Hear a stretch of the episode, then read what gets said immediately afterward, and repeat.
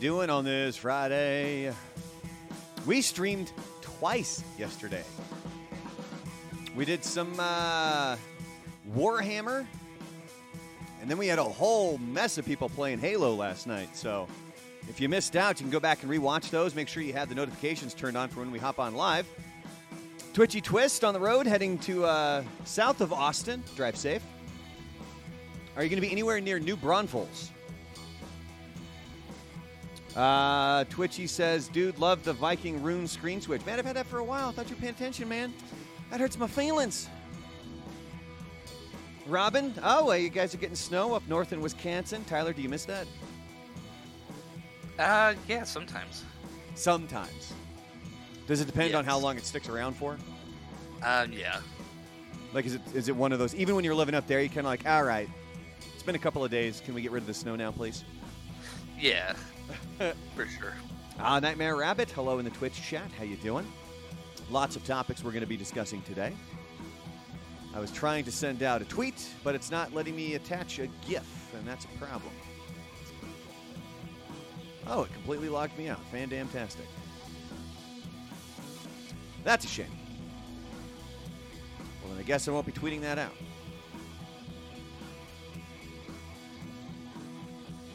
All right, coming up on the uh, program today, talk about my wife's graduation gift. Uh, Boba, uh, the Book of Boba Fett has been amazing. I have some updates on that uh, that recipe, that uh, cookbook that my mom got me for, uh, by Michael Symon. Fix it with food. We've been doing that all week. Coming up in gaming news, we have uh, the Halo 3 servers. Rest in peace. They shut them down officially yesterday. God of War was released on PC today. Battlefield 2042 is pretty terrible. We'll get to uh, how you know it's really bad. Fans are obsessed with a leaked Elden Ring enemy. Uh, GTA 6 might launch coming up in 2024. The Settlers. Would you say the Settlers or the Settlers, Tyler? The settlers. The Settlers. That's going to be a uh, city building game. It's coming up in March, but they're going to have a beta coming up here next week. Warhammer Age of Sigmar, that's looking like it's been bumped back to 2023, and that was one of the most anticipated games of 2022. Even more so than Elden Ring. I don't know about that. I'm, I'm joking. Yeah. I'm full of crap. Uh, there's a Russian game developer. They turned an employee into a DLC character to help pay for a prosthetic arm. It's a pretty cool move by them. Uh, going on entertainment news, Steve Harvey, I finally agree with him. I have uh, not been quiet about the fact that I just don't like the guy. I just don't like Steve Harvey. I think he's obnoxious. I think his shtick is old. It's the same thing over and over again. How can we get somebody to say penis on Family Feud? And he said some really stupid things in regards to religion. Like he was one of those guys. Like if you don't, if you don't have, like if you're not following God, then I have no need to talk to you. Was essentially what he said. Uh, Cardi B, we have some news on her. I'm not the biggest fan of her. I have no problem saying that, but I'm pretty sure she don't give up. Quantum Leak sequel, Quantum Leap, not Quantum Leak. That'd be an interesting movie or TV show. Quantum Leap a sequel uh, has been greenlit by NBC. Big news for Tyler. Jason Momoa and Lisa Bonet have split. so sad. Tyler audibly reacted to that when he read the news. Was that yesterday or Wednesday? It was yesterday. Yeah. Which is interesting because my wife audibly did as well. Hers was much more animated and loud than Tyler's. Tyler's was just more of a wow, like they're getting divorced. Like it was it was a true it was a true I think I felt the shock in your voice. Well, it was truly shocking. Yeah. Coming up in sports, Amari Cooper, he apparently broke protocol by attending a Mavericks game. JJ Watt, he might be able to return on Monday for the Cardinals. We'll do an NFL playoffs preview. And then there's a loophole in the city of Brooklyn that might allow Kyrie Irving to play home games. It is the return of five fast questions, by the way. And um, going through this cookbook, it's kind of rejuvenated my love of cooking. Now, I'm not a great cook. I'm okay. I can get by in the kitchen. By no means am I one step away from my own show on the Food Network unless they're looking for somebody, somebody mediocre. If you're looking for mediocre, hit me up, Food Network. Pair me up with Michael Symon. We got the bald head. I think he's got a beard now. So we have some simple cooking tips that could actually help you out in the in the kitchen. But yeah, a lot of things we're going to talk about today. How's life over in Tyler's world? It's pretty good. Did you Yeah, no enjoy the major Halo last night? I did. We actually got a lot of big games in. Yeah, and it was. Um, I don't know if there's been a little bit of a rollout already, but we were able to get in more um, big game, ba- uh, big team battle last night. Of course, we had essentially an entire team. We had up to ten people uh, playing last night, and uh, we even did some team or not some team rockets, but some just free for all rockets, which was great. So if you guys want, go back and check that out. My buddy Kai was in town last night. He's always a riot it was funny as he was trying to um, as he was trying to get my kid to laugh at a joke. He started to understand my frustrations. Because he'd tell a joke i would laugh. Even now and then even my wife would be like eh, i don't get it. And then my kid's just like yeah no i'm sorry. I got i got nothing for you man. And i just looked at kind i'm like now you know. And i can't remember which I can't remember which was the first joke that really landed, but I high fived him for it because it was that it was uh, it was that big of a moment. But the one that got the biggest laugh was Tyler. Why was Tigger looking in the po- uh, Tigger? Why uh, why was Tigger looking in the toilet?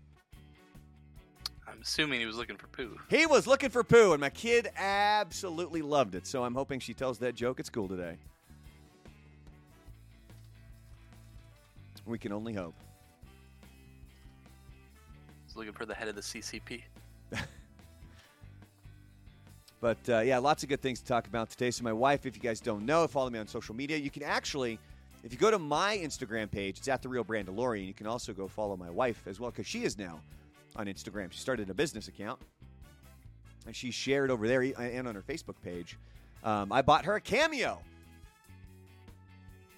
You know what cameo is, right, Tyler? Cameo? I know, I know what a cameo appearance is. But you don't know what the, like the company cameo is. Uh, no, I don't think so. So it's can uh, it's basically it's a website where you can go to where celebrities are there, and you can pay to have a personalized message to somebody. It can be for a birthday, it can be an anniversary, it could be anything that you want. You could just do it just for fun, and they all have different prices. There was something that we did on the morning show that was uh, um, you would kind of compare three celebrities, and you would guess which one um, was worth more on Cameo. Okay. and I decided that I was going to get. Originally, I looked for somebody that was on that that novella that my wife watches. They were not, nobody no, nobody was there from that show, and then I was gonna I was looking into NSYNC. She was diehard NSYNC fan back in the day, and um, there was no members of NSYNC. Uh, uh, well, no, I take it back. I think there's three, but she she was like a big fan of uh, uh, J.C. Chasez he wasn't available. So then I went to 90 Day Fiance. It's a show we both watch, we both love, and I was trying to find the one, the one couple or the one person that had always like kind of popped, and she was always a big fan of. And there's this couple, Kenneth and or, or Kenny and Armando, who they're in 90 Day Fiance the other way. So that means that they are. Um, uh, the American went to uh, live in Mexico, and I got her reaction. And if if she let, allows me to, I'm going to piece it together so that you'll have a side by side of her reaction with their video, and then I'll share that on social media. Um, so you guys will hopefully be able to, to check that out. But uh, she loved it, man. She loved it. And she absolutely, you know what the first words out of her mouth when it was all done were, Tyler? I have no idea. Damn you, Brandon. What? Because I always overdo gifts. And she's like, she's like, you outdid, you outdid yourself again. Oh, She's like, I, see. can't, I can't believe that you, that you, that you got them. And it was a great, and they, man, because the thing is, you can see samples of. Um, of, of their work, and there's some that you, they just phone it in, man. A lot of athletes, you'll go there, and they're just like, it'd be like, uh, Tyler Severet's birthday. Um, happy birthday! I heard you're 35, 30, no 34, and it's just it's a jumbled mess, and you can tell they didn't put any work into it, and it's terrible. And then there's other people who really go all out. Somebody who really goes big on these things is the guy that played Kevin in The Office. I can't remember his name off the top of my head. Brian Baumgartner. How much, if you had to guess, Tyler, how much do you think for, and they're usually around two to three minutes, how much do you think he costs? For a two to three minute message. I For a hope two it's to a three hundred, minute message. like a hundred bucks. Go up. It's like five hundred dollars. 225 Oh, okay. And I think out of everybody on the office, actually, um, Leslie David Baker, who played Stanley, he goes for 349 And wow, the lady that played Jan, except she's had some other roles as well that's boosted her. She's four hundred ninety nine dollars. Good lord. But I will you send you a two to three mes- minute message for twenty dollars. I tell you what, we'll do it here. If you guys donate twenty dollars, if you want to put that in the Twitch chat there, Tyler. If you guys donate twenty dollars, Tyler and I, and you, you can, uh, we'll get your information, and we will. Uh, you you send us what you want us to say, and Tyler and I will personalize a message for you for twenty bucks. How does that sound? Got to be a positive message, nothing. Yeah, yeah, yeah, yeah. Well, or Well, coincidentally enough, Brett Favre got catfished on this, and there was some weird white supremacist thing where it was this secret, like it was. It's a whole story where they they got him to say a kind of a bunch of underground white supremacist sayings. Um. Yeah, this was back in 2018. Headline: Brett Favre. Oh, God bless it. I don't want to subscribe. All I want, all I want to do is read your story. I mean, I'll even turn off my ad blocker if need be. But it says here, uh,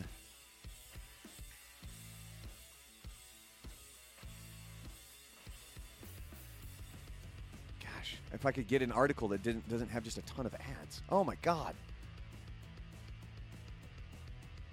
Brett Favre sickened as white supremacists dupe him into using anti Semitic language in video. In a statement posted on his Facebook page on Saturday, of course, this isn't Saturday, this was back in 2018,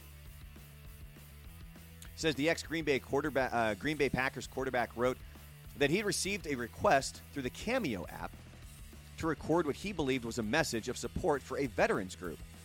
According to Cameo's terms of service, users can buy personalized video messages from celebrities and athletes. Favre, who had the, uh, to approve the message, received $500 for each recording. And it was uh, Brett Favre here with a shout out to the Handsome Truth and the GDL boys. You guys are patriots in my eyes, so keep waking them up and don't let the small get you down. And so he went on to, to talk about all this stuff, and it was basically just a way of them getting to promote their kind of white supremacist bullcrap.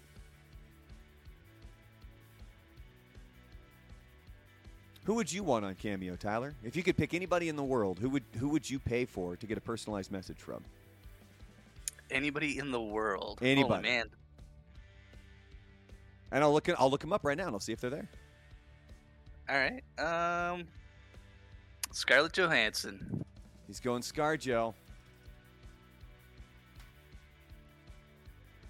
Uh, it does not look like there's Scarlett Johansson, but if you type in Scarlett, you get a bunch of girls in bikinis.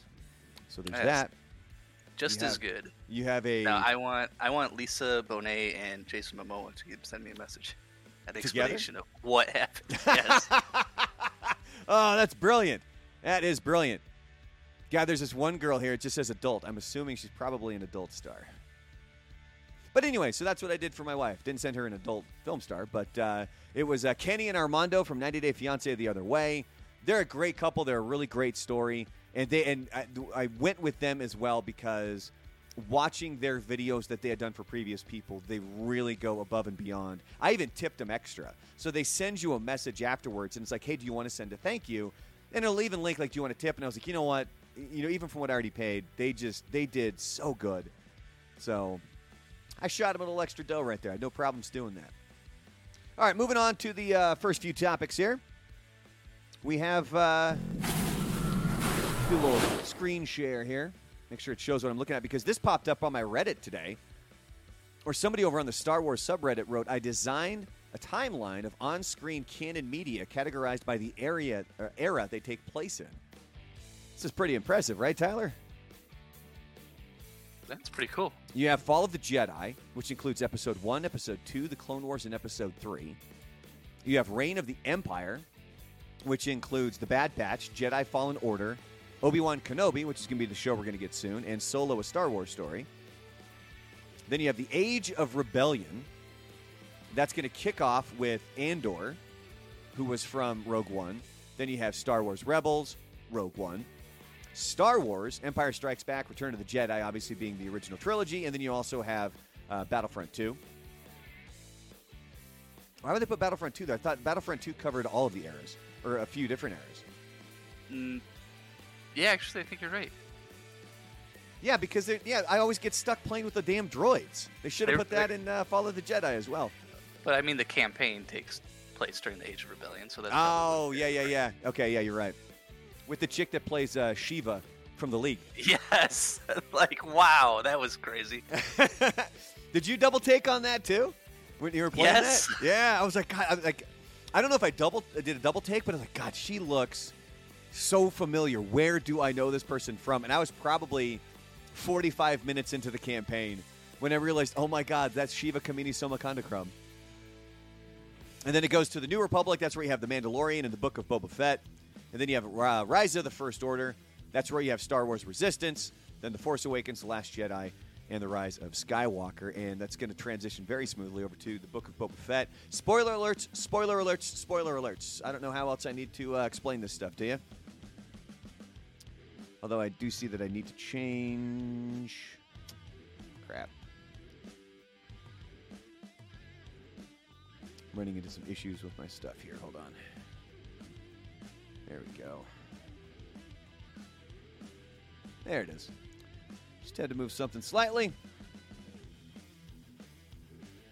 So you have not seen the Book of Boba Fett, correct? No. Because you don't have Disney Plus. What is wrong with you, sir? But anyway. So the first episode of the Book of Boba Fett, it was kind of slow. It shows how he gets out of the Sarlacc. Second episode, it starts to pick up. Third episode, it's getting even better. And the kind of the big thing for the Book of Boba Fett is the guest stars. Have you heard of who has guest starred so far in the Book of Boba Fett? No. uh, one of my favorite actors of all time, Stephen Root. Do you know who Stephen Root is?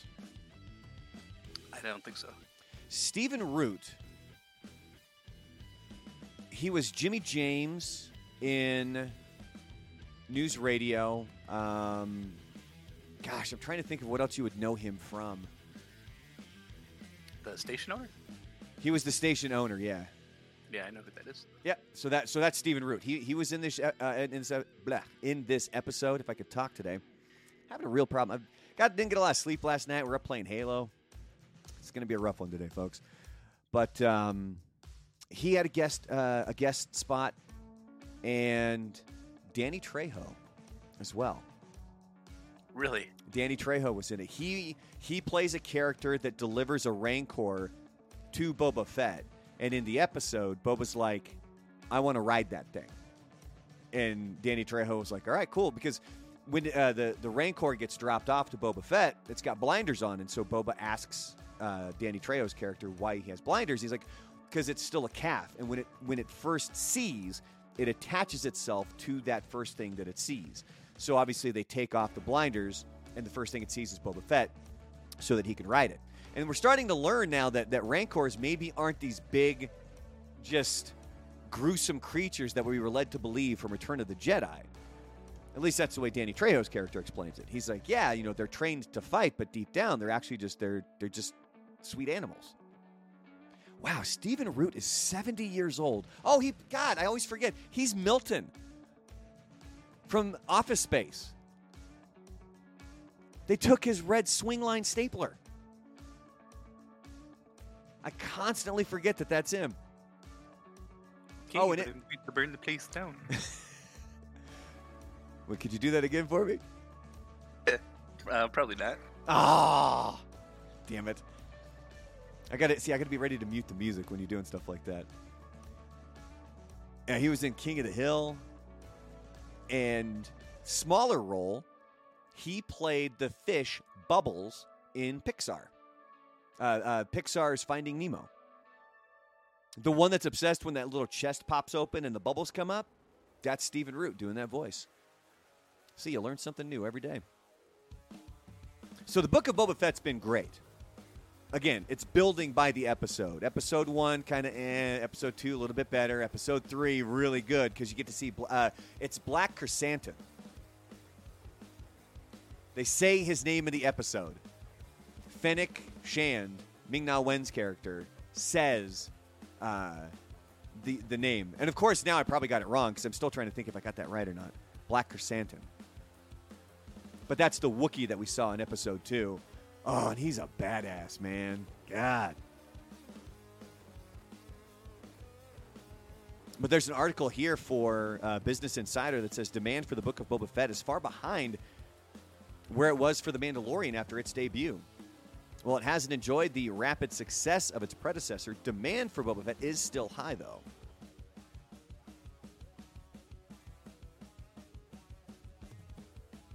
We're only on episode three, of course. But it says during their first 11 days of availability on Disney Plus, demand for The Mandalorian was 75.5% higher than Boba Fett in the United States. Of course, I think this is going to change. I got a feeling that they're probably going to bring in some pretty big guest stars. They've already, like Stephen Root and Danny Trejo, those weren't Star Wars characters.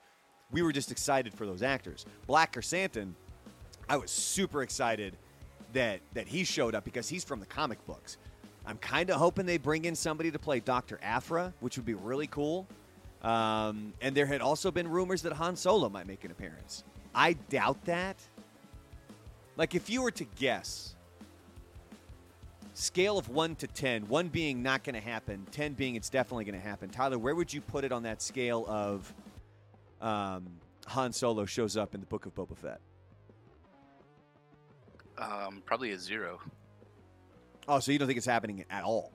No, I think uh, Harrison Ford is done playing that character. Well, I don't think it would be Harrison Ford.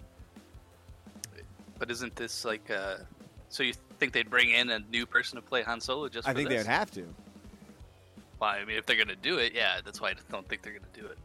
Yeah, I mean, I'm wondering if they kind of learned their lesson after uh, Solo: A Star Wars Story, because they, I mean, I still don't think that that was a terrible movie. I liked the movie. It's just the guy that was playing Han Solo. You know what I mean? Yeah, some of it was Alden kind Alden of Ehrenreich wasn't that his name? Um, I'm not sure. I don't even. I think I saw it once and I only half paid attention to it. Got boring real fast. yeah, you didn't like it? Nah, man. We could even potentially get maybe Donald Glover showing up as Lando Calrissian. We could get uh, Emilia Clarke showing up as Qi'ra. These are all things that uh, definitely could happen here in the book of Boba Fett. Are they doing flashbacks? Yep. Oh, okay. But they could also just make them look a little bit older.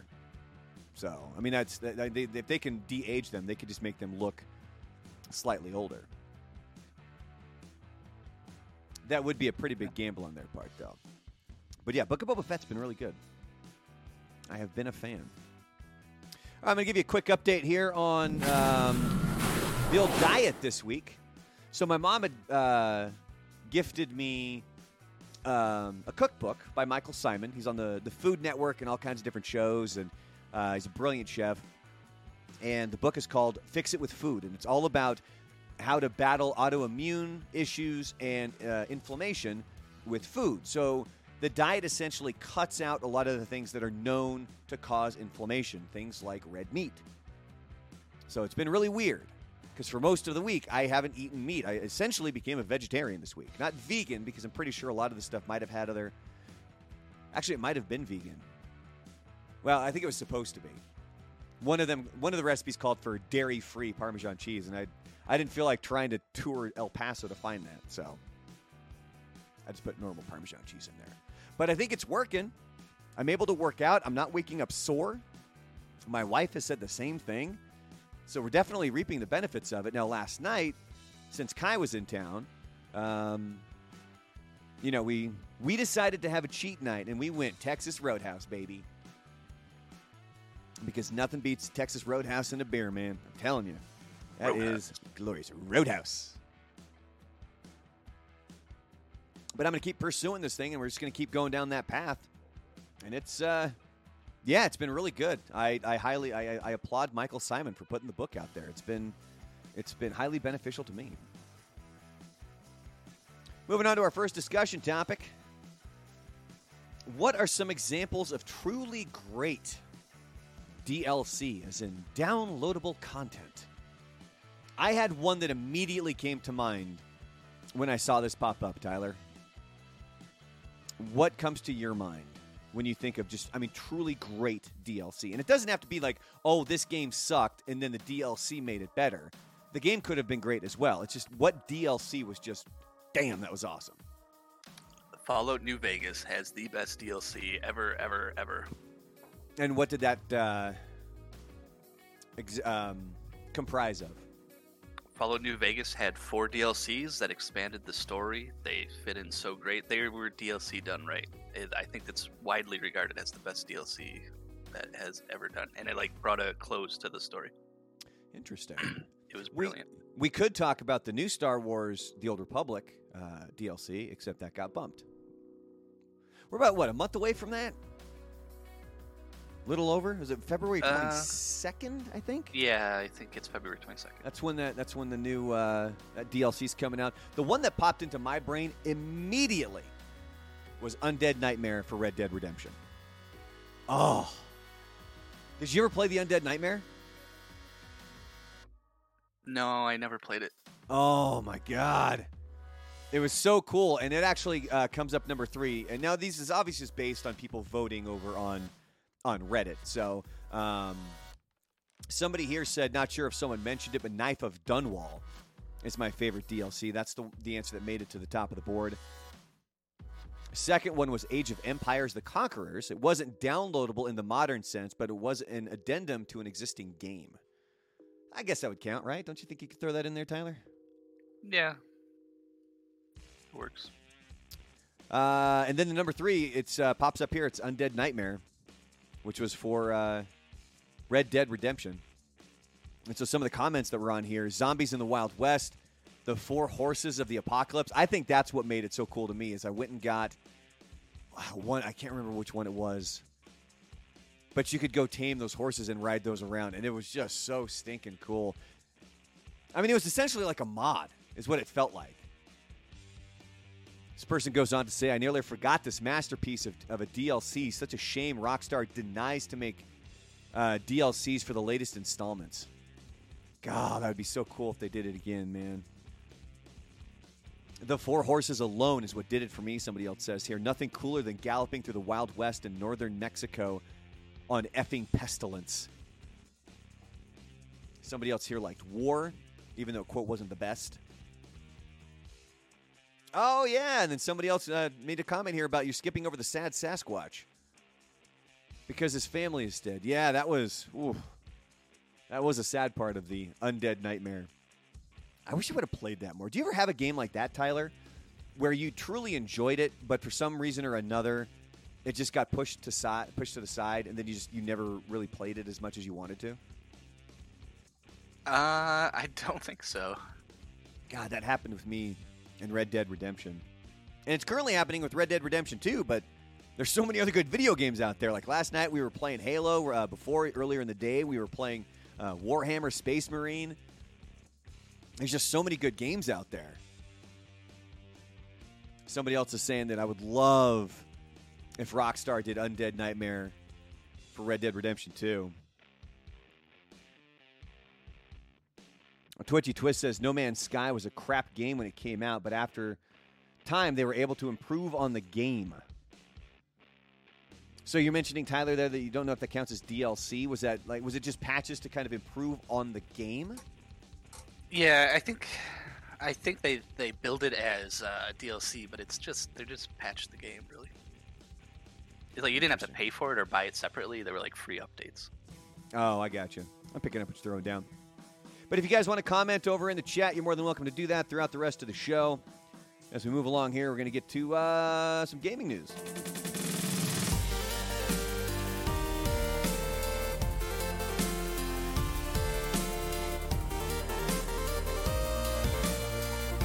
As we move on over to our gaming news for today, if you are still playing Halo 3 for your Xbox 360 online, unfortunately, servers have been shut off forever. People have been sharing some of their favorite moments and sending out uh, kind of some tributes to Halo 3. And I believe it wasn't just Halo 3. It was just it was kind of the Xbox 360 servers uh, that were going offline. Tributes to Halo 3 poured in across social media, and you can see a sampling of some of the responses below. And I'll scroll through those a little bit here on the live stream. People shared heartfelt messages about what Halo 3 meant to them. I remember Halo 3 was one of the big reasons I was able to keep in contact with a lot of my friends back home in Portland. Because I think I've said this before, I'm not really a big fan of talking on the phone. That's just never been something that I've done. Um, you know, I'll talk, you know, with my mom, you know, my sister, my dad. Hell, Alan. God, I could not get enough of talking with him a couple of days ago. My buddy that I hadn't talked to in 15 years. And he and I were just catching up. It was great. But in general, just talking on the phone was never something big for me. So when you threw a video game into that mix, it was a real easy way to keep in touch with everybody. And I thought it was always one of the big reasons with Halo 3. And hell, it's how we met Frank. If not for Halo 3, we wouldn't have met Frank on that weird one random day, Franklin. We ended up on the same uh, the same match. So if you're playing Halo 3 on the 360, say goodbye. God of War got a trailer yesterday as it was being um, as it was being released on PC. Now this is the first main game God of War that's actually been released on anything other than PlayStation. Is this something you'll check out, Tyler? Oh yes, for sure. Now, have you played any of the other God of War on a PlayStation? Yes, I played. I think all of them.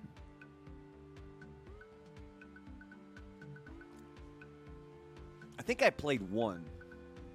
I can't remember which one it was, but it was. Oh, I think it was. I think it was a demo for one of the ones coming out. I think on the PS3. And yeah, man, Whew. that's a fun game, and it looks beautiful. They, they they released that trailer yesterday. Head on over to the original Gamer Life Twitter. Original Gamer Life OG Life OGL is the is it's at OG Life OGL is where you can find it because I, I tweeted out the, the trailer that was released as they uh, unveil it. You want to look at a, at a franchise that has a whole bunch of kind of extra content. God of War is certainly one of those.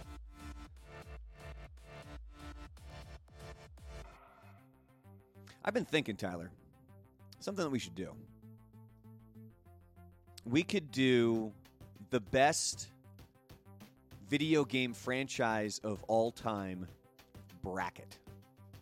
Oh, there you go. What would we put in there? I mean, obviously we'd have to put like I think Mario. That's the OG, right? Yeah. Don't um, think? Yes, for sure. God, there's so many choices. How many how many teams would you want to go with, or how many games Oh, or I- franchises? Well, I've done these brackets before, and essentially what it is is I kind of just try to rattle off as many as I can, and then you you try to find the number that's closest, like 16 or 32, that's around there. And maybe I you have to cut a few out that you wouldn't want to, or add a few that you don't want to, but that's just to get to the next round. Yeah. Okay. Well, I think we'd have to go with 32. There's so many. I, I would be even close to 64. Like Battlefield, I think that would be one that we would throw in there as well. Yeah, Battlefield, Call of Duty, uh, the Final Fantasy series. Uh, there's so many, man. Uh, the Elder Scrolls series, the Legend of Zelda, uh, Kirby. Oh yeah, don't forget. Kirby, man. I mean, I, Smash Brothers. I was gonna say, and the ones. Well, see, but would Smash Brothers fall under Mario?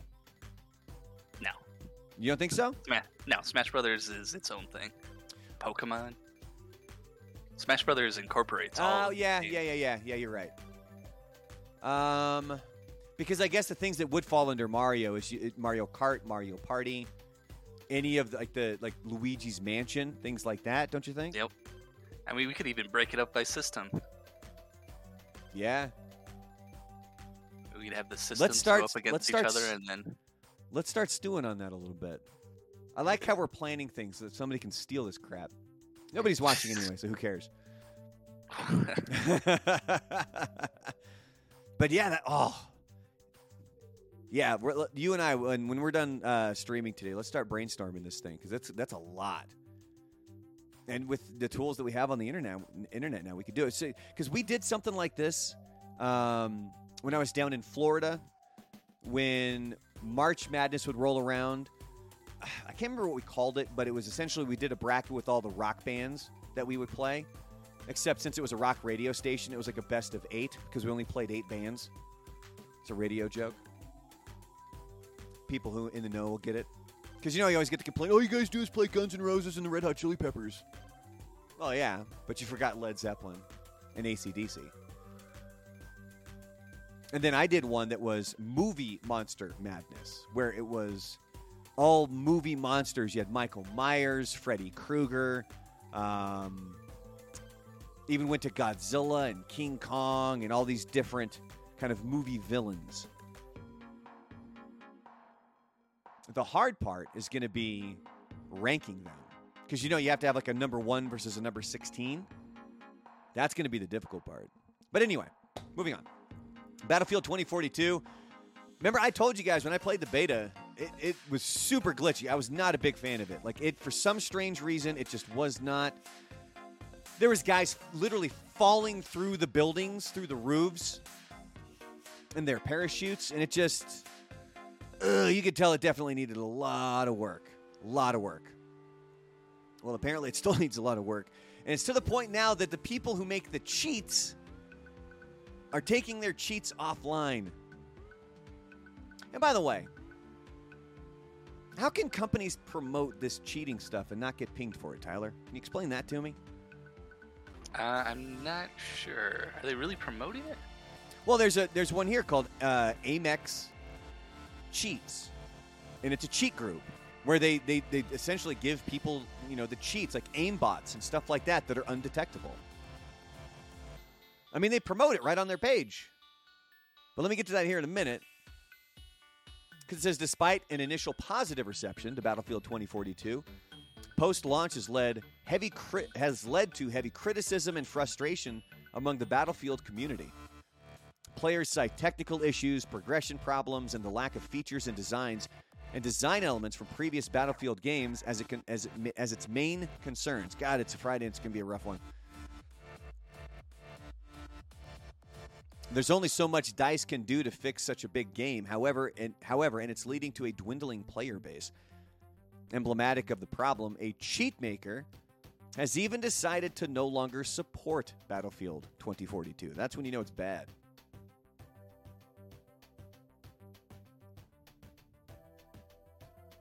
The cheat maker's decision was brought to attention by leaker Tom Henderson, who shared a message the cheater posted on a Discord channel. According to a post from Panfiero, a member of the cheat group AimX Cheats, the team will no longer uh, be supporting Battlefield 2042. The reason why Battlefield 2042 will no longer be supported is due to the game's ongoing performance issues impacting the cheat. Think about that. As well as a shrinking number of users wanting cheats for the game since the game is dying. This thing was just released. And they got a website, AimX Cheats. It says here, we from AimX Cheats stand for quality and undetected cheats combined with excellent support. Started as a small community in mid 2020, we soon became one of the most well known and reputable providers in the scene of hundreds of satisfied customers. Reputable, by the way, of people who make it make uh, cheats for games. It's like uh, steroids for you know Yeah, right. sports game. Yeah, Well, they promote it. This is their website. it doesn't look like it's an actual company. It just looks like it's a collection. No, it's just a bunch of people who who supply the cheats. It's kind of messed up. Yep. That is you guys that make it difficult to play games. Fans are obsessed with leaked Elden Ring enemy. So, Elden Ring has obviously been a big topic here on the show because I put out a tweet that said, What game are you most looking forward to in 2020? And I did not include Elden Ring, which, of course, the people were upset by. And that's when I found out exclude something majorly popular or something that people like, and they'll lose their minds and it'll get more views. Right, Tyler? The grift is real, man. It is. From Software continues to unveil new de- uh, details about Elden Ring, but fans are obsessed and expressing their enthusiasm in a recently leaked enemy. The leaks have confirmed visual details about an enemy in, Elden Ring, in addition to illustrating some attack patterns that From Software fans will be able to memorize ahead of the game's release. There's YouTube content creator ERSA recently posted a clip of Crucible Knight Flow in Elden Ring, and it has garnered the attention of many From Software fans that are anticipating the February release. Crucible Knight Flow has a number of attacks for From Software fans to remember, with one being an airborne attack in which the knight raises its sword to the sky before extending it forwards and hurtling back towards the Tarnished. You picking up Elden Ring when it comes out, Tyler? Not when it first comes out, but I probably will pick it up. Pick it up. So, Grand Theft Auto fans, if you are looking for Grand Theft Auto 6, it looks like uh, a big fat maybe is coming, that it could land in 2024. It says, according to an analyst from investment banking firm Jefferies, quoted by Stephen Totilo of Axios, there are only a handful of titles that that can provide management with the confidence to put out such a strong guidance. We believe there is at least one Rockstar IP set to be released by the fiscal year of 2024.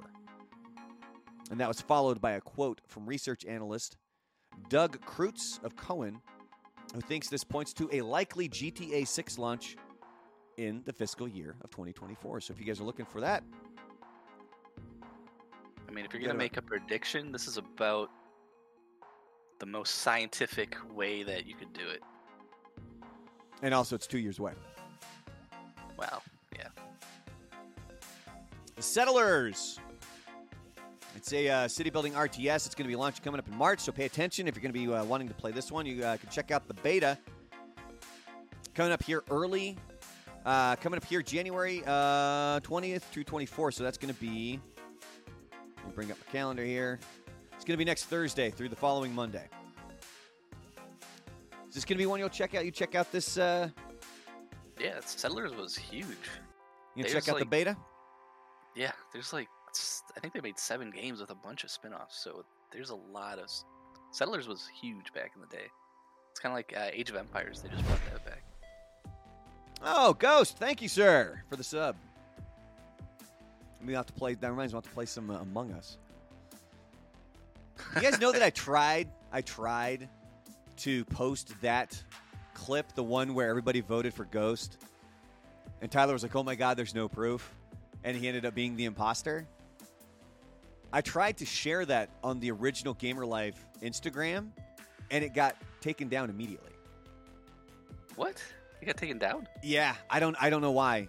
Because in like in the shock of seeing that it got taken down, I bumped the close button. So I I never I never fully read why they they they immediately took it down. So I got to I got to go and share that.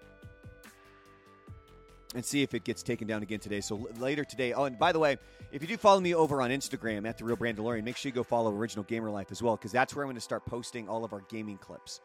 Those are going to start going over on Original Gamer Life. And then you posted on Reddit, and someone said that people always accuse with no proof or something like that. Uh, yeah, I guess. I don't know. All the clips that I share on Reddit get zero traction. I literally called my shot in Halo Infinite where I said I'm going to get a no scope to finish this game. And then I did it. And it, it's at zero, right? Like you start with one upvote because you immediately get your own upvote. It's at zero, which means at least one person downvoted that shit. Oh, people on the internet. Yeah, right? Well, the thing with the ghost, though, is I mean, at least you have somebody claiming that they saw him kill someone or something. But I, I just think someone pointed it out ghost as a joke, and we everybody voted him out. Yeah, I mean, I think there's like maybe three people. Because if you if you go watch that clip, you can find it. You can go to my Instagram page to find it, and you just see all the little heads pop up of everybody who voted for Ghost, and it's to the point where you don't think there's going to be enough room in the name tag to fit all the people that voted for him. All right, and couple- everybody was shocked that they vote that that many people voted for Ghost. Yeah. Oh, we're gonna have to do that again. Coming up, we got to go play some Among Us. All right, a couple more gaming stories here. We got Warhammer Age of Sigmar. That's been delayed until late 2023. It was originally going to be coming out this year. That was one of the most anticipated games of 2022. Really, this one was it? This one or is it? Or was it? Oh, am, am I mistaken? Was that? Uh...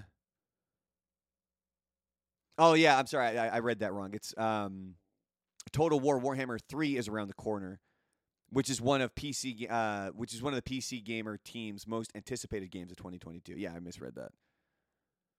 But yeah, if you were looking for Warhammer Age of Sigmar, that's going to be delayed until late 2023.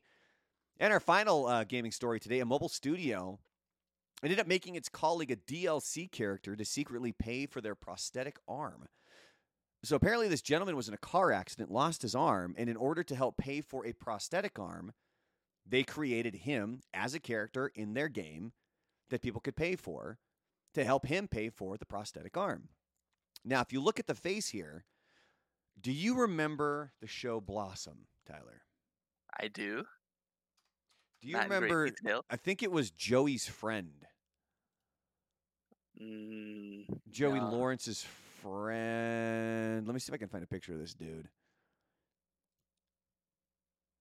I think this was him. Michael. Is this him? Uh, no picture. Yep.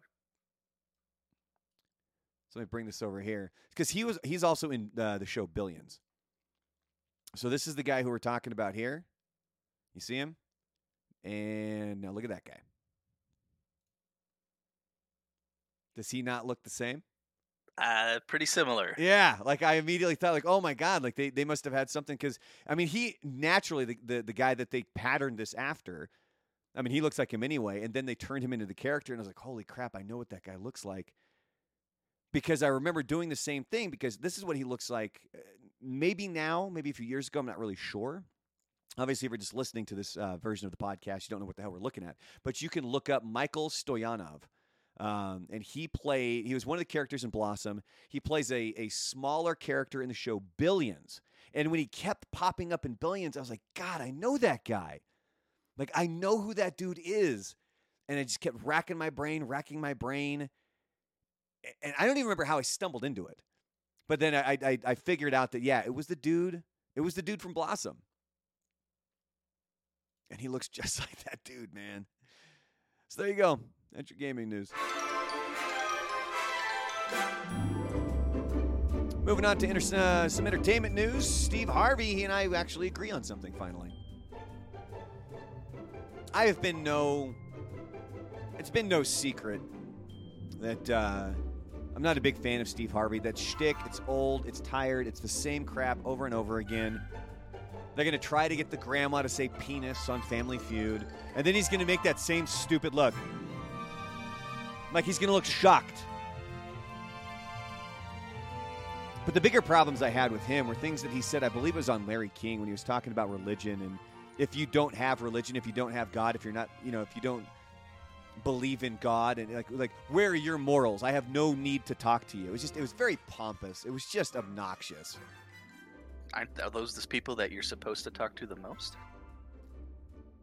You know, I'm gonna look at that. I'm gonna look this up.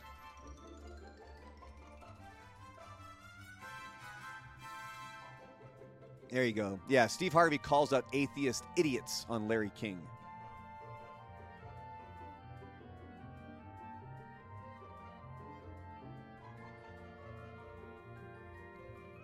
No, it's going to link to some videos and stuff. But yeah, he just he he continued to go on and on and on. But that's not the point of the story because Steve Harvey and I finally agree on something. And that's that cancel culture and politically uh, political correctness has killed comedy. I think we could agree on that too, right, Tyler? Oh yeah.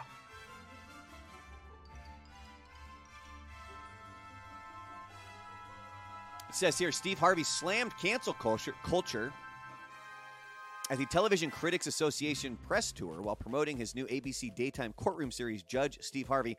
That looks awful, by the way. The television host said that it would be impossible for him to do a comedy special in today's climate because cancel culture could cost him his courtroom show and his career. I say screw it, be bold, do it, That'll probably make him more famous. right? He goes on to say, quote, the only way I can do one more special is if it's at the end of my television career because it will end my television career. We're in the cancel culture now. No stand up that is sponsor driven can say anything he wants to. Chris Rock can't, Kevin Hart can't, Cedric the Entertainer can't, DL Hughley can't. I can go down the list. The only person that can say what they want want to say on stage is Dave Chappelle because he's not sponsor driven, he's subscription driven. He goes on to say, if I had tried to continue as a stand up, there's no way I could maintain it. Political correctness has killed comedy.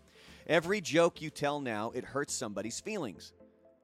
But what people don't understand about comedians is that a joke has to be about something, it has to be about somebody. We can't write jokes about puppies all the time.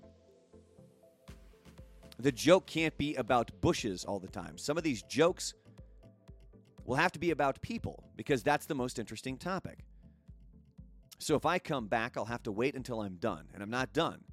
I want to do one more. I'll probably have to call it This Is It. And I might not be his biggest fan, but I would probably tune into that special. He finally does it. Comfortable leader, how you doing? In the Twitch chat, they say, uh, "True, no new generations has very uh, very low tolerance." Well, look at how they were raised. Here's your cookie. You did good today. Look, I'm not saying that we should cater to a-holes out there, and I'm not saying that it's okay to be a jackass or to be mean. I think we all do need to work on getting along a lot better. And to do that, I think finding some humor in our differences and finding humor in our flaws is probably a pretty good thing to do. But the problem that we're at right now is the fact that you have people with a loud voice on social media who may or may not have a lot of followers, and they can isolate a small clip or something from somebody that they have a problem with and then point to it and say, You're wrong, you should be canceled. No, that doesn't solve anything. Cancel culture solves nothing. You're not allowing people to learn. If you make a mistake, you need to be allowed to come back from that mistake. And there's different varying levels of mistakes. And that's the problem. We try to paint it with a broad brush. If you're offended, it doesn't mean you're right. I'm sorry, it doesn't. You can be offended and also be quiet about it. That's perfectly acceptable too. But there's varying levels of this stuff. Oh, I was offended by that. I'm going to tweet about it. So what? Nothing really happens when you're offended either. It's not like it gives you cancer, you know? You're not solving any issues, man. I get being uncomfortable. Look, this is coming from a 41 year old white guy, from a, a, a family that was middle class growing up, now more well off because my dad busted his ass. My dad went to college while he was working. Hell, I just got my degree. I went to college while I was working a full time job. Does this make me better than anybody? Nope. It was my path that I chose. If anybody wants to make fun of me for it, go ahead. It's perfectly fine. Because I know who I am deep down.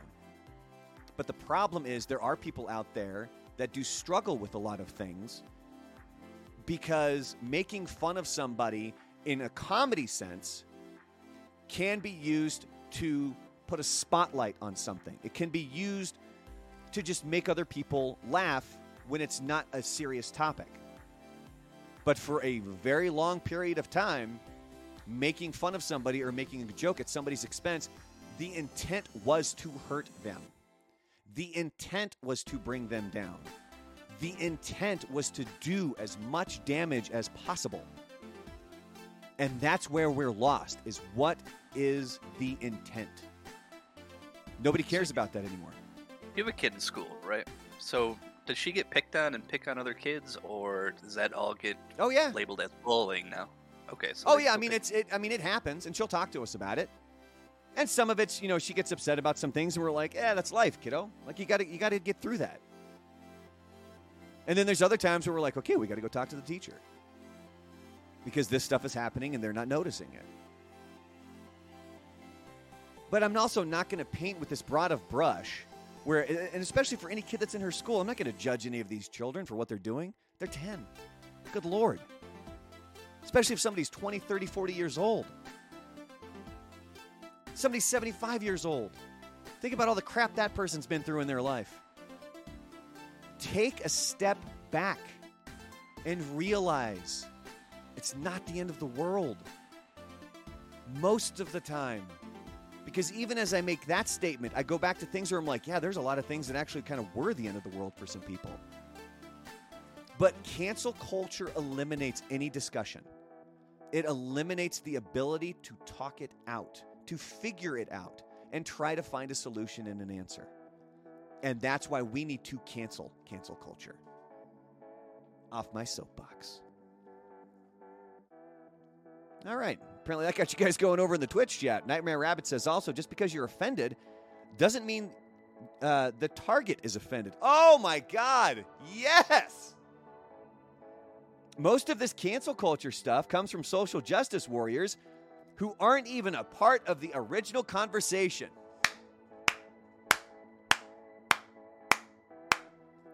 Bingo! I grew up in Portland, Oregon. I know exactly what that's like. I know exactly about social justice warriors.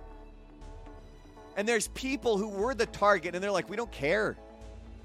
Like, shut up. Yeah, like Speedy Gonzalez got canceled, and basically all my friends who I have here in El Paso were like, "We love Speedy Gonzalez." Yeah. But because somebody else was like, "Oh, well, they, we, this is this is targeting them," if they don't care, you shouldn't. But anyway, I didn't want to get too heavy-handed here, because even this next topic, we're gonna, we're stepping into Cardi B land here, folks. Cardi B breaks down uh, on the stand, apparently. She tells a jury she felt suicidal after a blogger accused her of using hard drugs and being a prostitute. Now, mind you, this is the same woman Wait, that used to drug men and rob them. What are you, what are you saying? Wait for, Tyler? well, sh- she, well, I know I don't think she was a prostitute, but accused of it says using hard drugs. Yeah, I guess she used hard drugs to drug men. and then to rob them. Yeah. Car- Cardi B revealed she felt like taking her own life after being accused by blogger Tasha K of not only having herpes, but working as an escort in the past. Cardi B filed a lawsuit against Tasha K over comments she made on her YouTube channel. In a series of videos, Tasha claimed Cardi had performed sex work, had an STD, and liked to take hard drugs. Well, what define what's uh, what's the definition of a hard drug? Cardi said that the accusations were false and caused harm to her reputation. Because you had, se- wait a minute, what? would- What, Tyler? you're not a big Cardi B fan, right? Like you're not, you're not waking up and, and listening to Cardi B, right? No, I prefer Nicki Minaj. It's well played, sir. That's well played. You can pull that for a promo. Uh, um. So, what do you think her reputation is? From like from an outsider who's not a big follower, uh, follower, fol- Good God, it's a Friday. Follower of hers. that it's not positive. Um, anybody remember the song WAP? I mean, she didn't have the most glowing reputation to begin with. Now, I don't want to make light of somebody having suicidal thoughts. Like, that's a very serious topic. That's something that hits very close to me, actually. I've had people who have who have successfully committed suicide that are close to me. I've had people who have uh, tried and failed. Hell, I've even gone through suicidal thoughts. Uh, thoughts. I've been through, you know, depression and anxiety my entire adult life. It's not something to take lightly. But we're focusing more on this reputation part of the story because she's wondering, you know, she's the one that's claiming that it hurt her reputation, that they're saying she likes to take hard drugs and that she was a prostitute when it's she's the one that has come out and said, "Yeah, I used to drug guys and rob them." But then again, you can flip this around as well. Shouldn't Cardi B, uh, Cardi B, Car- Cardi B be allowed? Jesus, tongue twister Friday. Shouldn't she be allowed to come back from the mistakes that she has made? We were just talking about cancel culture, and you have to be allowed to make mistakes, and you have to be allowed to learn from them. And if she has learned from that, but then you're also down that path of okay, so what about the victims? What happens with them? And it's it's this is why it's a tricky subject. And again, 41 year old white guy here. I'm not solving any of these problems. The only thing I'm hoping that I can do is start the conversation so that the people who actually know what they're talking about can discuss it. Because cancel culture doesn't allow that crap, man. It doesn't allow it at all. But there was a lot of. Oh, go ahead. Did she did she apologize for drugging men and robbing them, or say that it was wrong? Oh, or- that I I I I'm not as familiar. Um, I think she defended it. She says, whether or not they were poor choices at the time, I did what I had to do to survive. I never claimed to be perfect or come from a perfect world. So Nothing was handed to me, she went on to say. It sounds like she's defending her actions. It's not that she was sorry for doing it. Yeah. She also says, I never glorified the things I brought up in that live video. I never even put those things in my music because I'm not proud of it and feel a responsibility not to glorify it. I made the choices that I did at the time because I had very limited options. Now, I did see something very it was a video from her, and it was actually quite brilliant. Now, again, I'm not the biggest Cardi B fan, but she was speaking to an audience, and she was telling them, it might have been in co- a college audience, where she's like, no matter what you're doing in life, if you are in school or even if you're not, take a business class. This is something that I thought that they've needed to do for pro athletes. At least send them to a business class because you always would hear about these pro athletes from the 80s and 90s who would then go blow through all of their money and then they had nothing left. Because she she made the comment. She she was like, I, w- I became highly successful. I've made a ton of money, but I have to pay people to take care of my money because I don't know what I'm doing with it. If I had taken a business class, I would be I would be better off. And I thought it was brilliant advice. That is brilliant advice. But a lot of people were comparing her directly with Bill Cosby. I mean, think about their actions, right? Were they kind of doing, I mean, the drugging aspect, right? Yeah, I don't know if it's The same? the same. Like it's a pretty, it's a, it's a big stretch to try to connect those two. Is that what you, is that what you'd say, Tyler? Yeah. All right. Well, that's uh, some stuff in the news there. Some lighter stuff. Hey, let's liven this show up a little bit, everybody. I guess part A is the same, but part B is vastly different. Y- yes. Yeah, yes. 100%. She was robbing men of their money. Bill Cosby was robbing women of their dignity and just every aspect of who they were as human beings. Quantum Leap sequel pilot, greenlit by NBC. How's that for a smooth transition? And Scott Bakula may be involved in the project. It's going to be set 30 years after the original series. Did you ever watch Quantum Leap, Tyler? Yes, and I think the thing that was so great about it is how campy it was. Yeah, it was pretty campy. Wait, I think they're gonna try to make it all serious, and Ah. I hope they make it ridiculous, just as ridiculous as the first one was. Well, the synopsis reads It's been 30 years since Dr. Sam Beckett, who is Scott Bakula, stepped into the Quantum Leap Accelerator and vanished. Now, a new team has been assembled to restart the project in the hopes of understanding the mysteries behind the machine and the man who created it. So, even if they try to go the serious route, would you at least check this out? Oh yeah, I'm definitely gonna check it out. I never watched Quantum Leap, but I did watch Sliders. it's like the same. Well, not the same, but I mean, it was a very sim- similar. yeah. It's just you kind of yeah. It's essentially kind of the same subject. But Sliders was after, right? Wasn't Sliders late '90s? I think, Yeah, it was after. and Quantum Leap was a lot earlier. But yeah, it looks like they're working on a sequel. And finally, some sad news for Tyler: Jason Momoa and Lisa Bonet divorcing after 16 years together. It's not just sad news for me. I think it's sad news for everybody. Uh, yeah, but I got to point that out because it, honestly, as Tyler and I were, were talking earlier this week or yesterday, he made he, he, shock. He's like, "Oh my god, I can't believe that, that Jason Momoa and Lisa Bonet are, are divorcing." Broke says heart. says here that Momoa shared the news on Instagram with a statement and some artistic photos. Oh, you can follow him on, on on Instagram. Clearly, he needs the followers. He's only at 16.6 million. He says, We have all felt the squeeze and changes of these transformational times. A revolution is unfolding, and our family is of no exception. Feeling and growing from the seismic shifts occurring. And so, we share our family news that we are parting ways in marriage. We share this not because we think it's newsworthy, but so but so that as we go about our lives, we may do so with dignity and honesty. The love between us carries on, evolving in ways it wishes to be known and lived.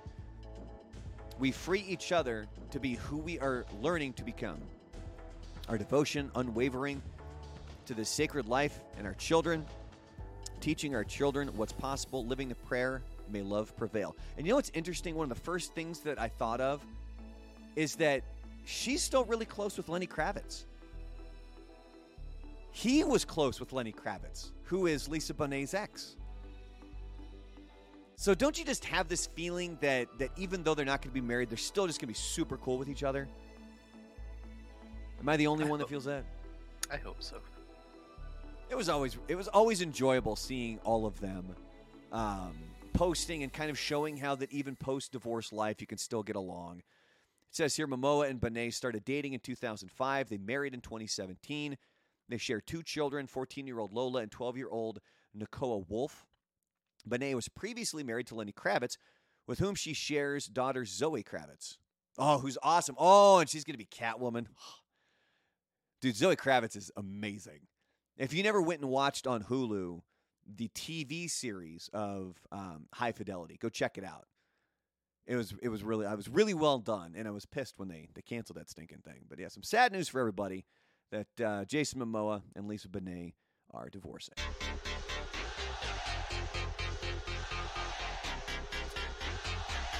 I got some uh, sports news here. It looks like Amari Cooper. He broke protocol, man. He went to a Dallas Mavericks game and didn't wear a mask. Dallas Cowboys wide receiver Amari Cooper has been fined fourteen thousand six hundred and fifty bucks. That is nothing to that guy. But he was fined by the NFL for violating the COVID nineteen protocols for unvaccinated players by attending a Dallas Mavericks game last week and not wearing a mask. So not only is he not vaccinated, he's also wasn't wearing a mask. Prior to attending the Mavericks game, Cooper was on the sideline at the Goodyear Cotton Bowl Classic, cheering on Alabama versus Cincinnati. Cooper was with his teammates CeeDee Lamb and Trevon Diggs. But since they have been vaccinated, they do not have the same restrictions and they were not fined. Course, we'll get to that NFL uh, playoff preview coming up here. J.J. Watt looking like he's going to he's returned to practice.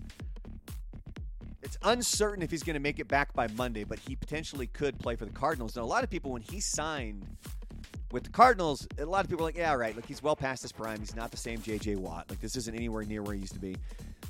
I believe his stats show otherwise. He was uh, one of the big forces there for, for the Cardinals early on in the season. The Cardinals defensive lineman J.J. Watt practiced Thursday for the first time since he injured his left shoulder against the Houston Texans on October 24th, his former team.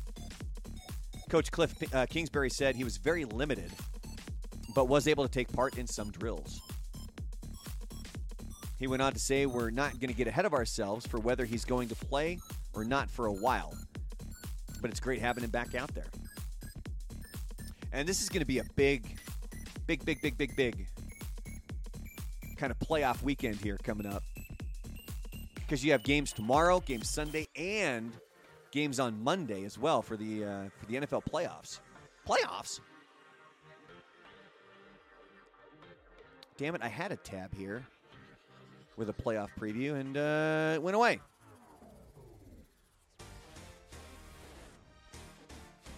It had the schedule and everything, so I didn't have to remember the darn thing.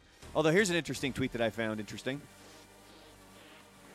It's Friday, man. I just said interesting twice. Bill Belichick has drafted 12 quarterbacks since joining the playoffs, or since joining the Patriots in 2000. Seven of them are in the playoffs. You got Mac Jones as his starter, Jarrett Stidham is the backup, Jimmy Garoppolo, San Francisco starter, Zac Robinson, he's the assistant quarterbacks coach for the LA Rams. Kevin O'Connell is the offensive coordinator for the LA Rams. Cliff Kingsbury is the head coach for the Arizona Cardinals, and of course, you have Tom Brady. He is the Tampa Bay starter. So over the weekend, you got the Raiders taking on the Bengals, Patriots taking on the Bills, Steelers taking on the Chiefs. And then in the NFC, you've got the Eagles taking on the Buccaneers. This show's only a plus, uh, nine and a half for the Eagles. I thought that was more, but you do have the Steelers at plus 12 and a half against the Chiefs. And you got the Niners taking on the Cowboys, Cardinals taking on the Rams. I'm pretty darn excited about that Niners Cowboys game just because it brings back old memories. Just those old school Cowboys Niners games. Those were so much fun to watch. Although Tyler is a Packer fan, I got a question for you. I used to be a Niners fan though. Uh, Joe Montana, Steve Young, what, what did it for you? Jerry Rice? All three. Really? Oh yeah. So when did you, when would you say you made the transition to becoming a Packers fan? Oh man. Um, I think in college, right at the end of Favre's career. All right. So as a Packers fan, would you be okay with Aaron Rodgers leads the Packers to a Super Bowl victory, not just the Super Bowl, like you get the championship this year, but then he's gone. I would be okay with that, yeah. And then you have Jordan Love, and you don't get another Super Bowl for a minimum of 15 years. Well, then no, I'm not okay. With that. I just wanted to throw that caveat in there because I had a feeling that you would you would take it, but I wasn't quite sure. All right, I final think- final yeah, I think sports story. Love is gonna is gonna step it up. Again, you could go back and you can watch one of Aaron Rodgers' first games. And Chris Collinsworth is making the comments. He's like, "Yeah, the, the Green Bay Packers aren't going to win a lot of games if Aaron Rodgers plays like this." I was thinking about that today. I was listening to Dan Patrick this morning, and they were on the topic of Aaron Rodgers. They- were talking about specifically who's the quarterback that's under the most pressure in these playoffs. And they were talking like Matthew Stafford with the Rams, Josh Allen with the Bills, uh, and Aaron Rodgers with the Packers. And as I was thinking about it, I, I, Aaron Rodgers might be my favorite quarterback to watch. I know Patrick Mahomes does some really cool stuff. I know that he's a ton of fun to watch as well. But for myself, I just I, I've always enjoyed watching Aaron Rodgers play. Just and some of the plays that he makes and how he makes it look so effortless. I've always enjoyed it. My Packers always had well, not always, but they've had what Favre was like that too. But yeah, they- Watching and they just play looks great. Going back to back from Favre to Rodgers, that's like unheard of in the NFL. Hell, as a Patriots fan, I'm hoping we get that with Mac Jones. I hope we get half of that with Mac Jones. I mean, we had 20 years of Brady for crying out loud. So there's apparently a loophole that might allow Kyrie Irving to play in Brooklyn, like to play in home games. It says due to New York City regulations for persons that are not vaccinated for COVID 19, Irving is prohibited from playing in games held in Brooklyn's Barclays Center and Manhattan's Madison Square Garden. He is, however, allowed to practice with the team as the uh, with the team at the Nets facility, as it's deemed a private building. So essentially, the only thing here is that the, you get fined if you if you go out and you and you you kind of break these protocols. So the first offense results in a warning. So if he were to go play a home game, eh, he would be warned. The second game, he would be fined $1,000. By the third game, he would be fined $2,000. And then each offense from that point on is a $5,000 fine. So you're already paying his salary, and he's not playing at home. He's playing he's playing road games, but he's not playing at home because of New York City's regulations. So people are starting to wonder: Are the Nets going to essentially say, "Go play, and we will pay the fines"? And would you be okay with that? Because the NBA would obviously have a major PR nightmare on their hands because of the optics of that, because it's the team buying their way out of COVID protocols, is what it is and that's the kind of stuff that they obviously they, don't want to have to deal with. But that is a loophole that they were uh, that they're looking at there. Yeah, I mean, right. those fines are super tiny. Yeah, like, Like- it's only like I mean I think they I think they added everything up and it would only uh, it would only amount to. 170 something thousand dollars if he were to play every home game for the rest of the regular season and if they played all not not God how was it explained if every if they if they win the championship and every series goes the maximum number of games all of the fines for all of those home games would still only be like 170 something thousand dollars so there's a lot of people who are like well why wouldn't the nets just pay it you're already paying his gigantic ass salary Right. you would make that you would make way more than that back Yeah. Think about how much more merch you would sell. Oh, I don't even know if that would necessarily change it, but whatever. All right, but that does it for our topics today. Tyler, you know what that means, don't you? Sure do.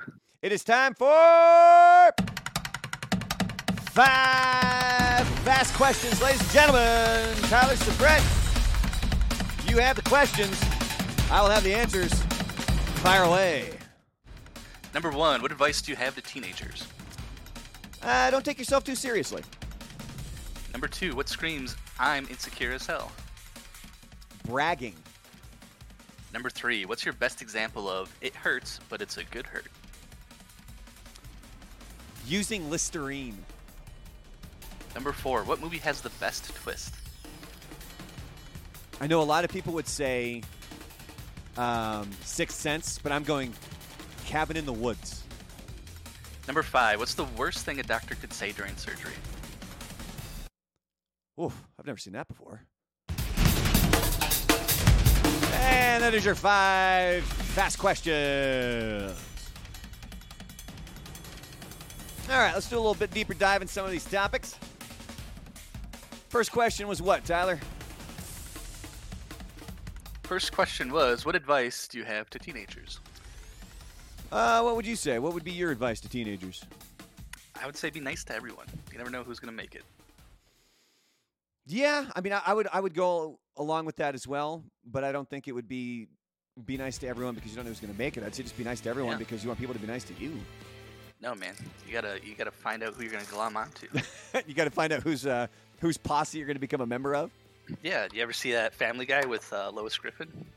And oh, uh, and uh, was it Gene Simmons? yeah, Gene Simmons. Yeah, yeah, yeah, yeah. Because she she used to hook up with uh, Gene Simmons back in the day, right? Yep. Just make yourself available. You never know who's gonna be famous or something like that. I do stop and and think about if there's anybody that I I really ever knew that made it big. No. All right, what was the second question? Uh, the second question was, what screams, I'm insecure as hell? For me, it's bragging. Like, if you're if you're one of those people that that needs to go out and brag about just the, your accomplishments or anything, your accomplishments should speak for themselves. You don't need to go brag about yourself. What about you, Tyler? What screams insecure to you? I don't know. I'm the greatest person ever, so I don't know what you're talking about. now, I went with ridiculously fast or expensive cars, especially in a city like LA, where you can't really, you don't really drive. Yeah, you're just gonna be stuck in traffic the whole time. But what if you're just a big car fan? Well, if you're like a collector like Jay Leno, that's completely different. Ah, okay.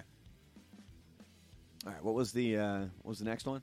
Number three, what's your best example of it hurts, but it's a good hurt? Oh man. Yeah, that one. You, you, Listerine. Because I, feel like, my mouth. I feel like my mouth's getting clean. You know what I mean? Yeah. Do you have an example? Uh, massage. Like that deep tissue, huh? Oh god, it hurts so good.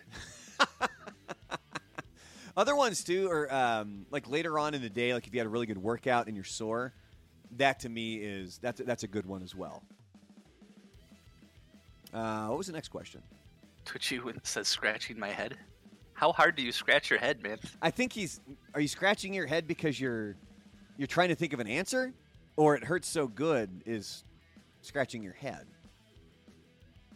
Because then I, I I throw it right back to Tyler. Uh, Tyler's question of how hard are you scratching your head? Are you using like a like a nail to scratch your head? Yeah. Dandruff. Dandruff. All right. What was the? Uh... Uh, n- number four. What movie has the best twist? Oh, I see. I think most people go Sixth Sense because I mean that's kind of consensus, don't you think? For most people, Yeah, I'm there's sure. that twist at the end. Spoiler alert: I see dead people, and we find out that Bruce Willis is dead the whole time. Although one of my favorite lines from the League, I think it was from the League,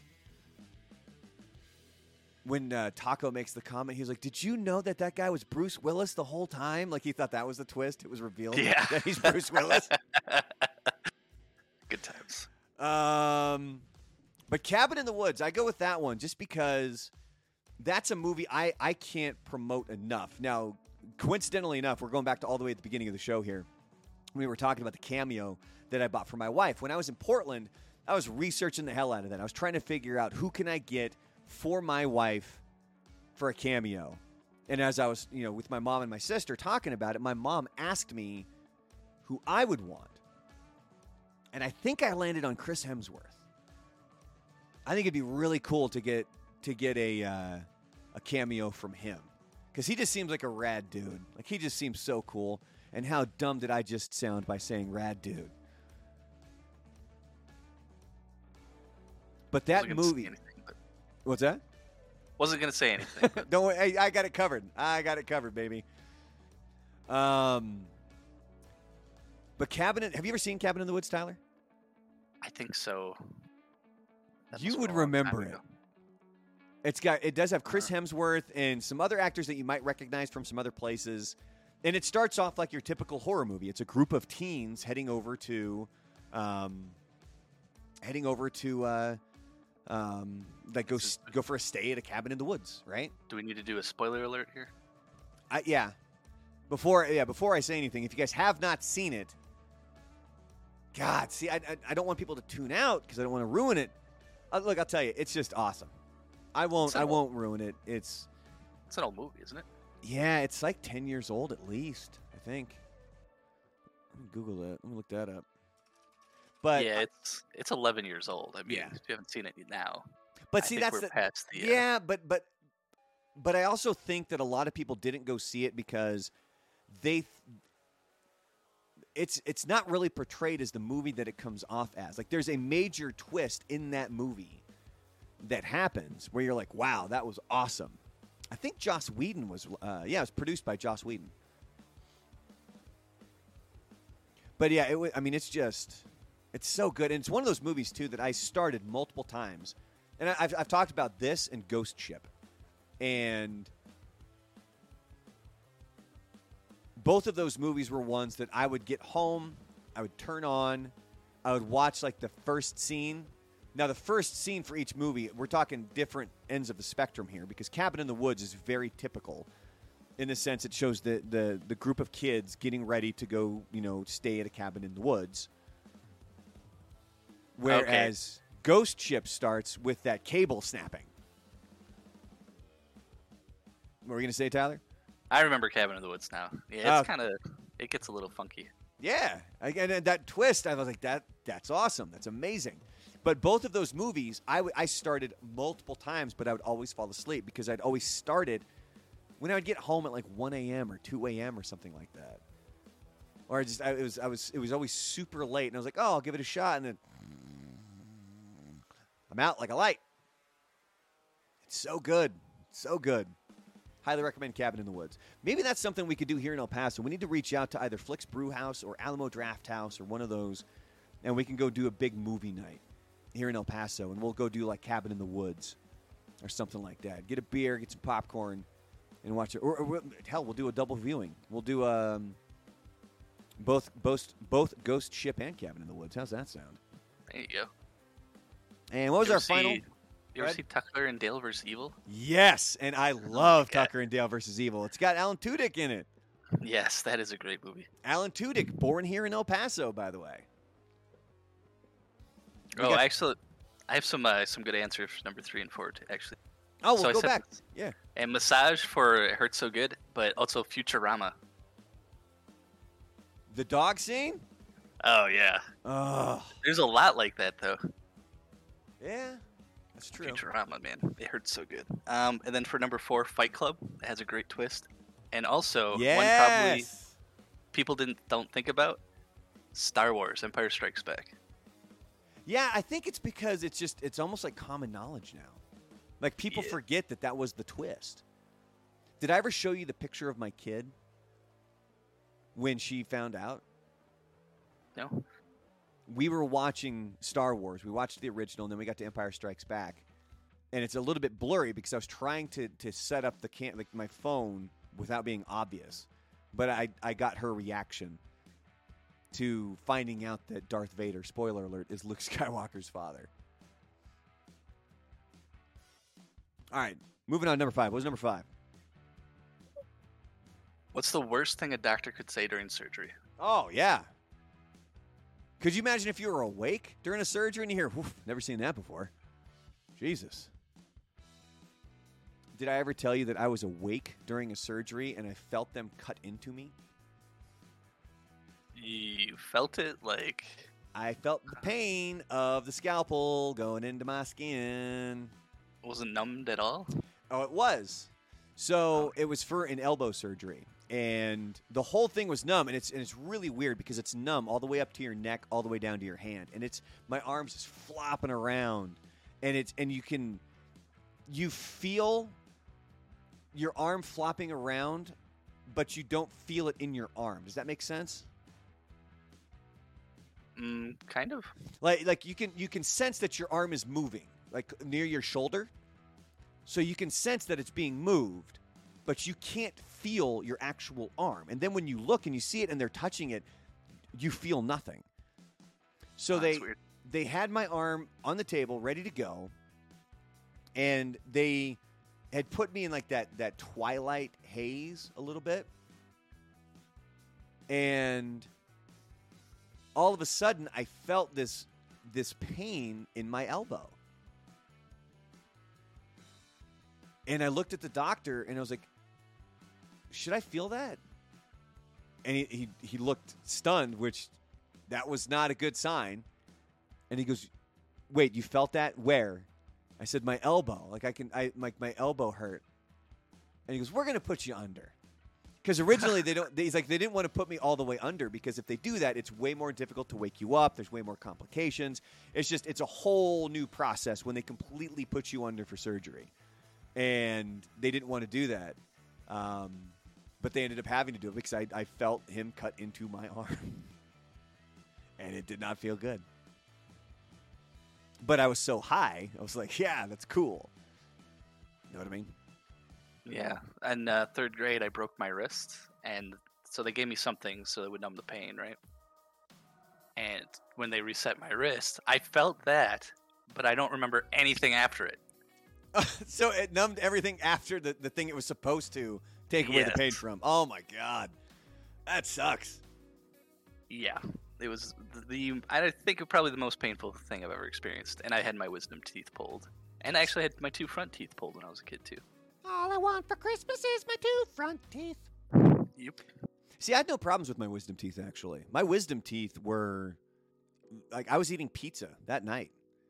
But my sister, on the other hand, holy cow, she or, she ballooned up. She just her whole, you know, jawline and neck just got swollen up, and I mean it was pretty brutal for her. Where for myself, yeah, it wasn't so bad. I had no problems with it whatsoever. Well, lucky you. so, how did you break your wrist?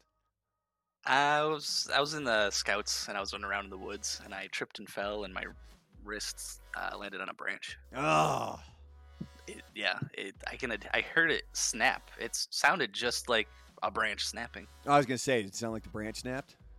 And then you realized, oh, that's my wrist. Yeah, I couldn't move my uh, hand anymore, and I was like, oh, I think I broke my wrist.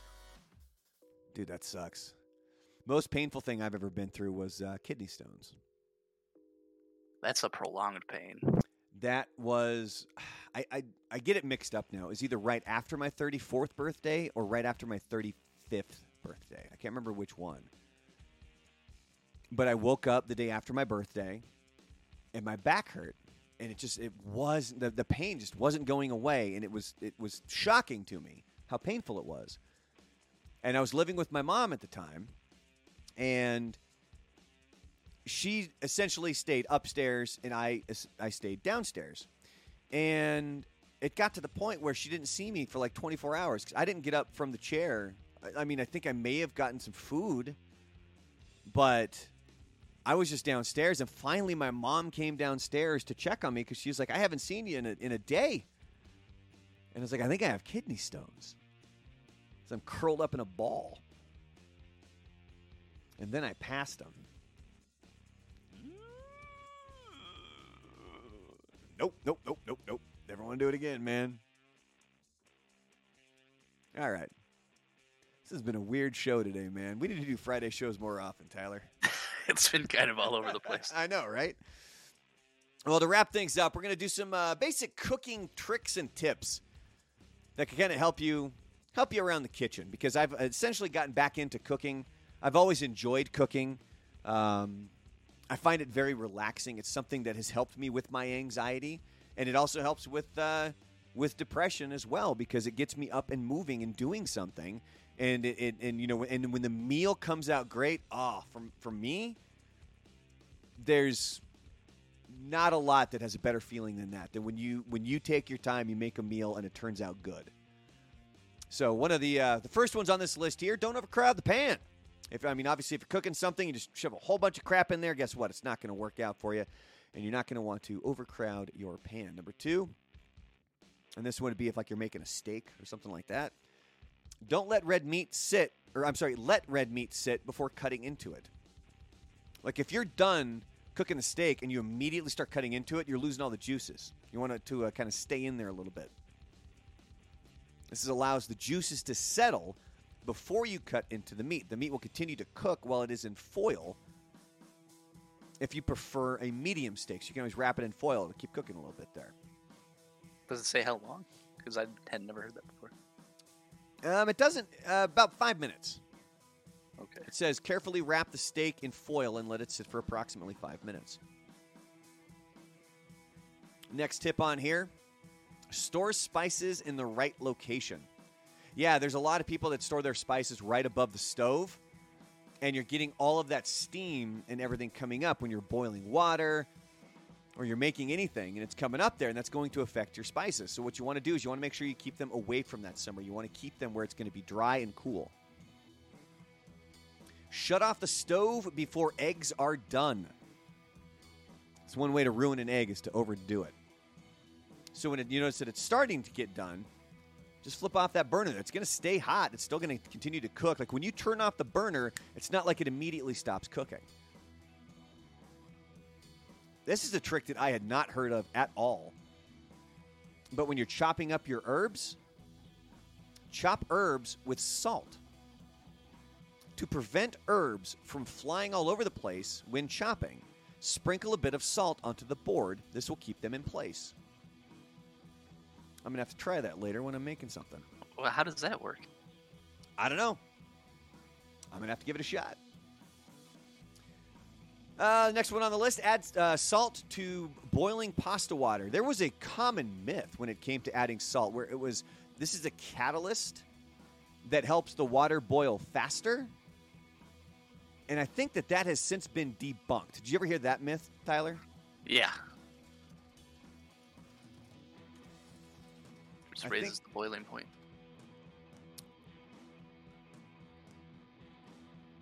Adding salt to water is going to do two things to water's physical properties. It will raise the boiling point and it will lower the specific heat.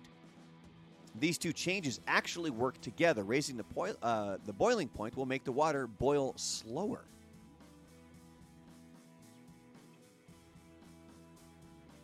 Next one on the list use pasta water to create a pot. Actually, I didn't even go back and say why we should add salt to uh, boiling pasta water. It says here when you make pasta, salting boiling water will add flavor from the inside out. So that's essentially what you're getting there. So if you're just making spaghetti or something, add a little salt in there. Do Next- it all the time. Next one on the list use pasta water to create a pasta sauce. I mean, you're just going to add more uh, more flavor there, right? Says if you thought your pasta tasted good before, wait until you try this trick. Before dumping used pasta water, add a cup of it to your saucepan. Then add the pasta directly into the skillet. The salty water will add more flavor to your dish. Got a few more here. Always keep a few essentials on hand. Yes, because it's always one of the worst things when you go to make something and you don't have it.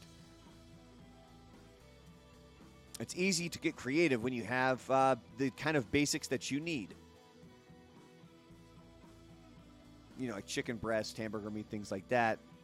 But then also when it comes to the spices, like you should always have like a garlic powder, probably an onion powder, things like that.